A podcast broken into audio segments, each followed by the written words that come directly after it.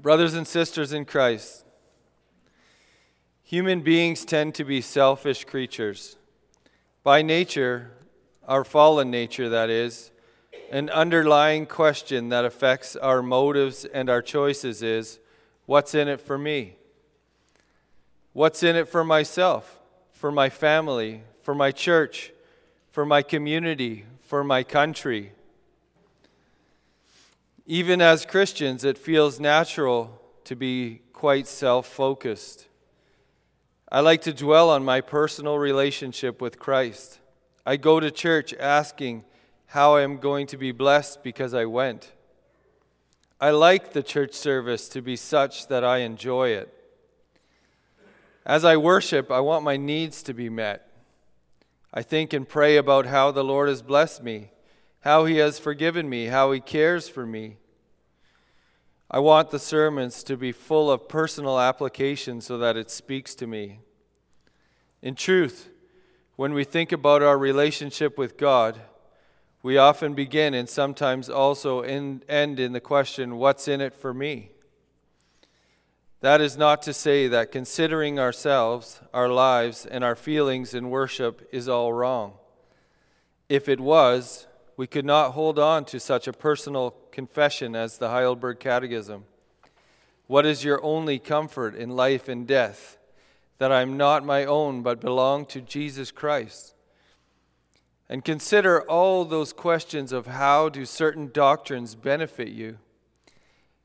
In the Bible, many of the Psalms are also very personal, personal describing the relationship between the individual and the Lord. But why do we worship God? What is the most primary, the underlying reason for us coming to church this afternoon to hear His Word explained? Is it to have an easier life? Is it to get something out of it, to help us on our way? Is it to help us get into heaven? Maybe, may we all be blessed for coming to church this afternoon. Maybe all be comforted and encouraged in our Christian life. May it help us in, in our journey to live with God forever. But we are looking for something greater, for something deeper, and that is a sense of the wonder of the glory of God. Grant us, first of all, that we may rightly know thee and sanctify and glorify and praise thee in all thy works. Answer 122 of the Catechism tells us. That is an echo of Psalm 145.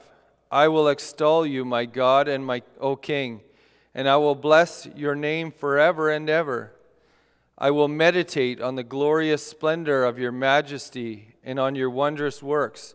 Psalm 145, verse 1 and 5. God, your name is great. God, your name is glorious. Since our primary purpose is to glorify God in all we think, say, and do, we need the ability to do that. But as we learned in answer 115 of the Catechism, we cannot glorify God unless we pray to God for the grace of the Holy Spirit.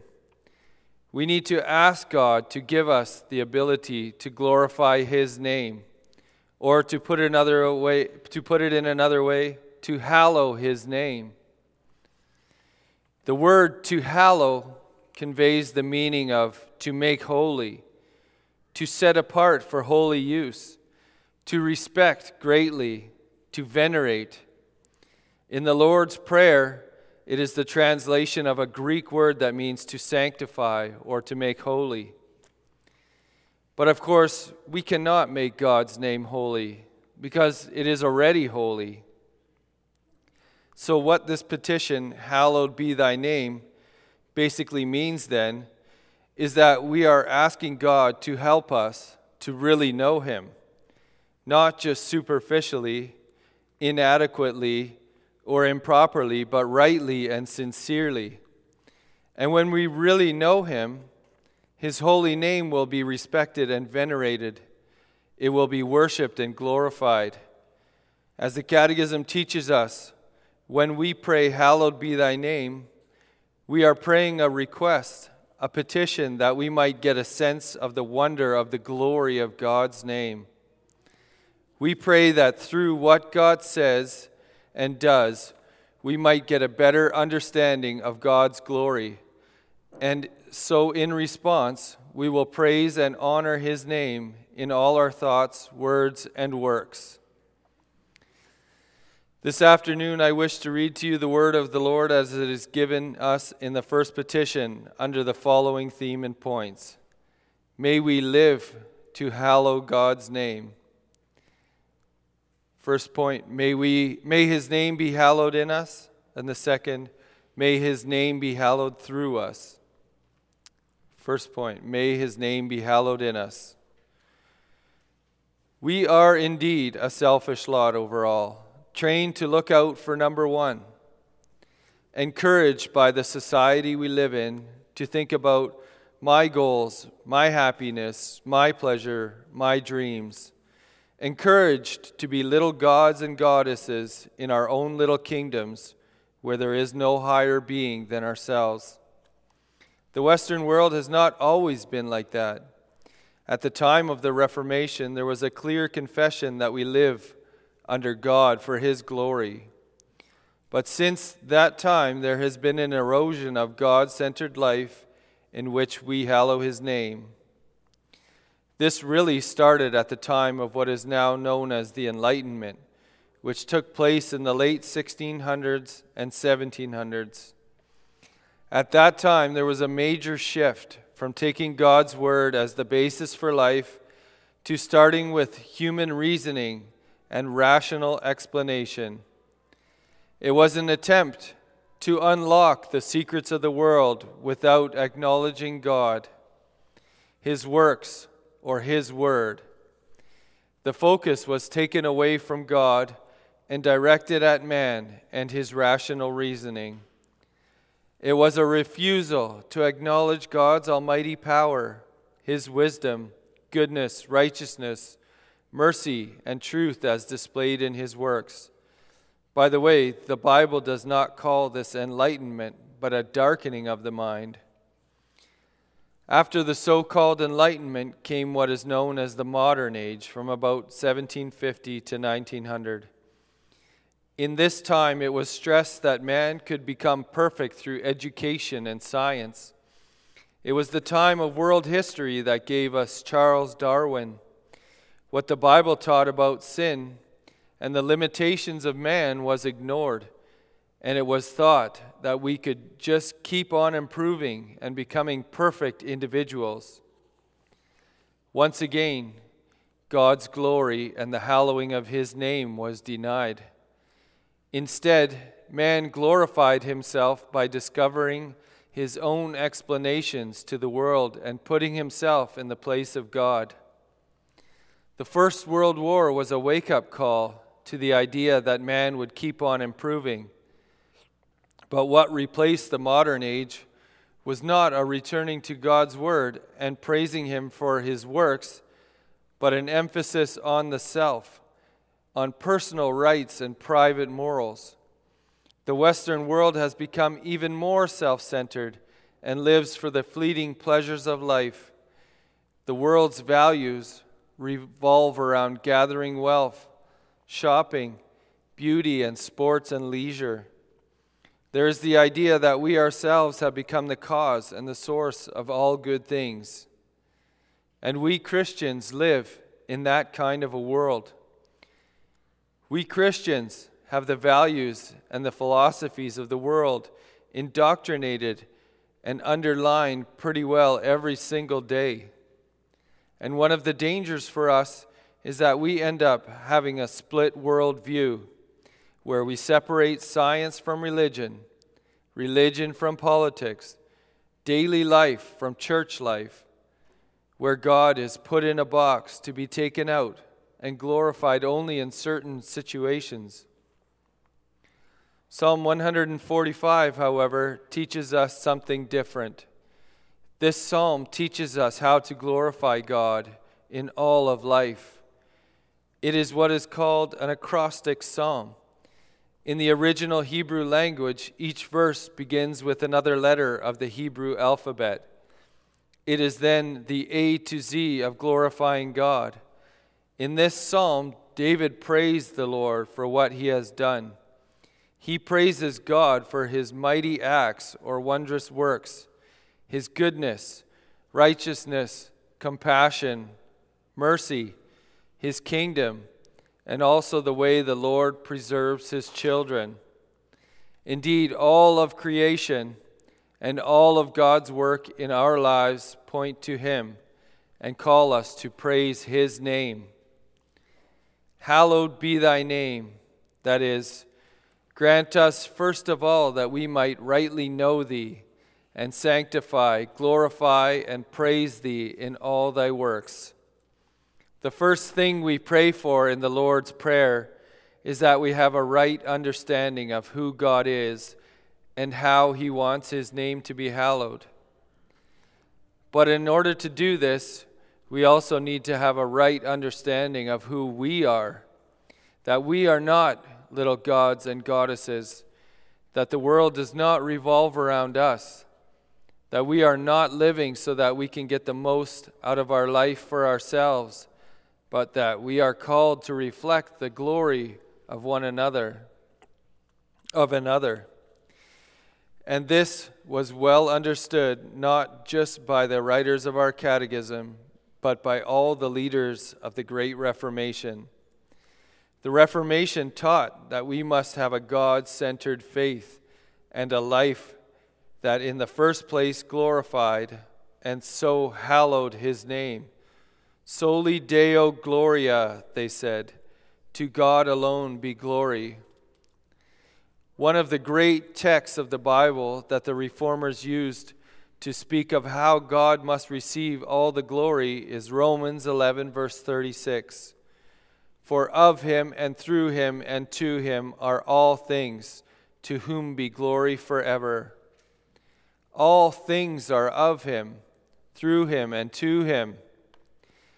John Calvin explains this verse in part as follows Paul shows that we are far from being able to boast in any good of our own against God, since we ourselves have been created by Him from nothing, and now our very being depends on Him. He concludes from this that it is right that our being should be directed to His glory. How absurd it would be that the creatures, whom he has formed and sustains, should have any other purpose than to show forth his glory. All things are of him. That means there is nothing here that did not come from God, and so he deserves the glory for it all.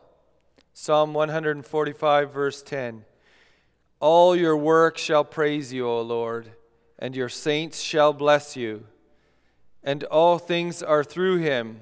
That is, God did not just create things, but he upholds them as well. Psalm 145, verse 16 You open your hand and satisfy the desire of every living thing, and all things are to him. That is, they exist for God to display his greatness and his glory. Psalm 145, verse 11 and 12. Your works shall speak of the glory of your kingdom and talk of your power to make known to the sons of men his mighty acts and the glorious majesty of his kingdom. Romans 11, verse 36, is a wonderful expression of praise, declaring that God is the A to Z, the Alpha and the Omega of all things, and for that reason he must receive glory. But in its context, Romans 11, verse 36, points even more to God's greatest work, to our salvation. It is through His grace and by His power that God saved us to be His children. The greatest place of all, where we see displayed the almighty power, wisdom, goodness, uh, goodness, righteousness, mercy, and truth of God, is in His work of redemption in the sending of his Son to save a people for himself. When he was on earth, our Lord Jesus confessed in John 12, verse 27 and 28 Now my soul is troubled, and what shall I say? Father, save me from this hour. But for this purpose I came to this hour. Father, glorify your name. And then a voice came from heaven saying, I have both glorified it and will glorify it again. God's name was glorified in the coming of Christ. Through the life of Christ and the miracles that he did, the earth witnessed the glorious majesty of God. But it is in the death and resurrection of Christ where the justice and mercy of God come together that call us to exclaim, Glory to God in the highest. Great is the Lord and greatly to be praised. And this is also how we need to reflect on our personal salvation, on our only comfort, on how various doctrines benefit us. For when we see what God has done in us, how He has taken away our guilt, how He has breathed life into dead bones, how He has made us a new creation, then all we can do is stand in awe of our Creator, Redeemer, and Recreator, and exclaim, To God be the glory, great things He has done. Come to the second point. May His name be hallowed through us.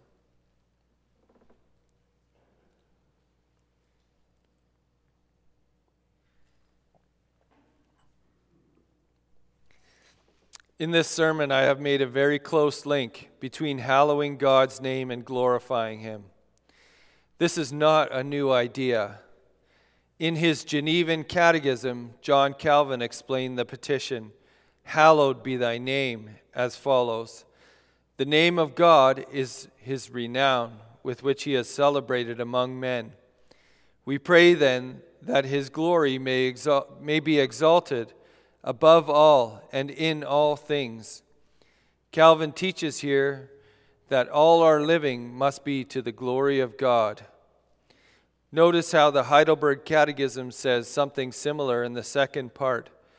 Grant us also that we may so direct our whole life, our thoughts, words, and actions, that thy name is not blasphemed because of us, but always honored and praised. To glorify God, to hallow his name, is to honor and praise him in all that we think, say, and do. And not only that, but the way in which we live must also call others to hallow his name.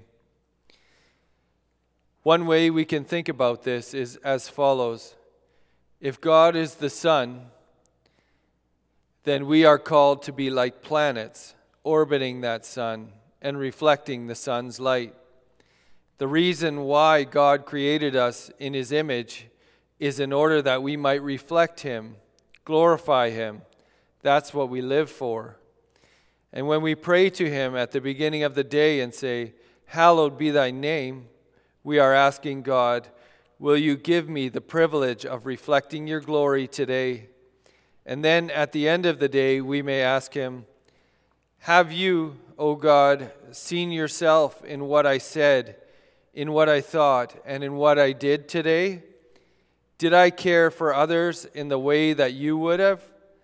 Did I fulfill my destiny today as your image bearer? Did you see yourself in my attitudes and actions? Did you see yourself in my attitudes and actions? The way of the world is to be self centered, to be proud to assert my rights and ensure that my voice is heard.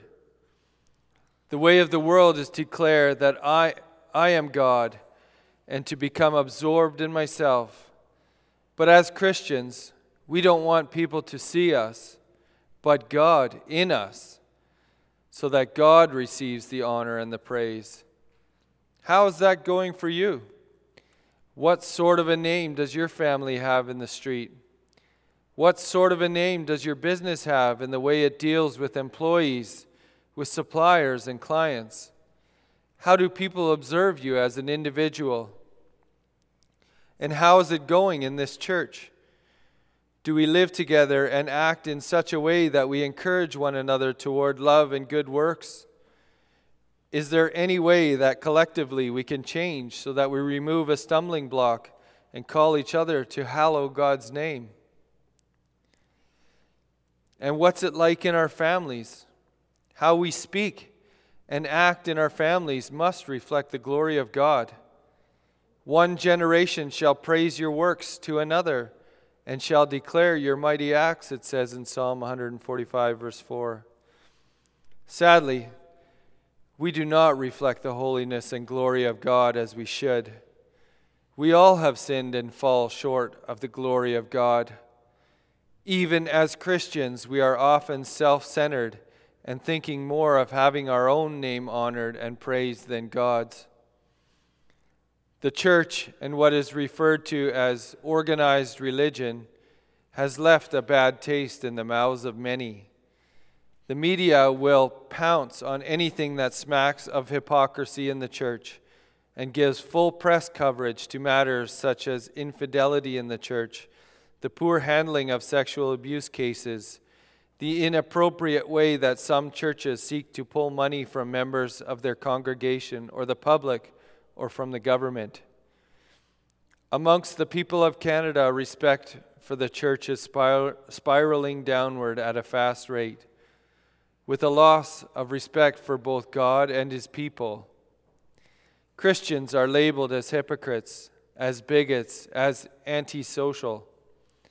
And in families, the sins of the fathers and mothers can cloud a child's understanding of the glory of God, and in some cases, lead to that child to have a skewed view of who God is. Sadly, what the Apostle Paul wrote in Romans 2, verse 24 The name of God is blasphemed among the Gentiles because of you, is true. Yes, we can point to those in the world who live in darkness and so oppose anything to do with the light.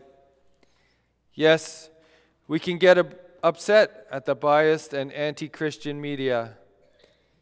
Yes, we can point to the weaknesses in our brothers and sisters and our children. But when we consider ourselves, the truth of the matter is that we do not reflect God's glory as we should, that we do not direct our whole life in order that God's name might be honored and praised by all those around us. And for that, we need to repent.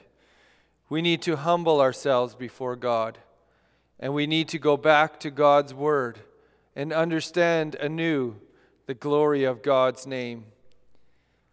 We need to absorb the wonder of His name. And then we too will cry what Isaiah cried Woe is me, for I am a man of unclean lips.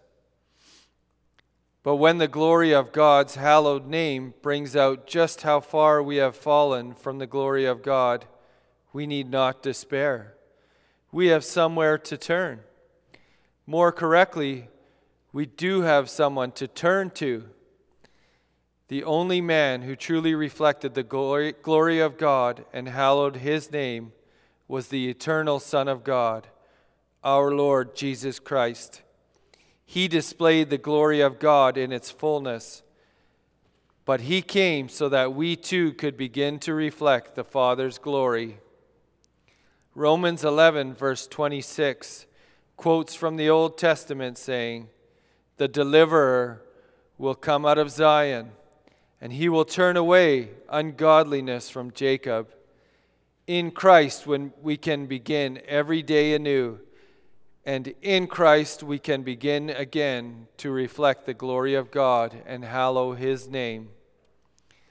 But no matter how much we try, no matter how much we strive, no, ha- no matter how much we work at it, our hallowing of the name of God is but a small beginning. We look forward to the great day of the Lord when our Lord Jesus Christ shall return and make all things new. And then we too will bow down before the throne of God, saying, You are worthy, O Lord, to receive glory and honor and power. For you created all things, and by your will they exist and were created.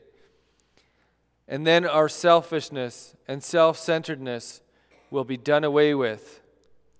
Then we will glorify God just as we were created to do, hallowing, sanctifying, glorifying, honoring, and praising His great and holy name. Come, Lord Jesus, that the King of glory might receive the honor due His name. Amen.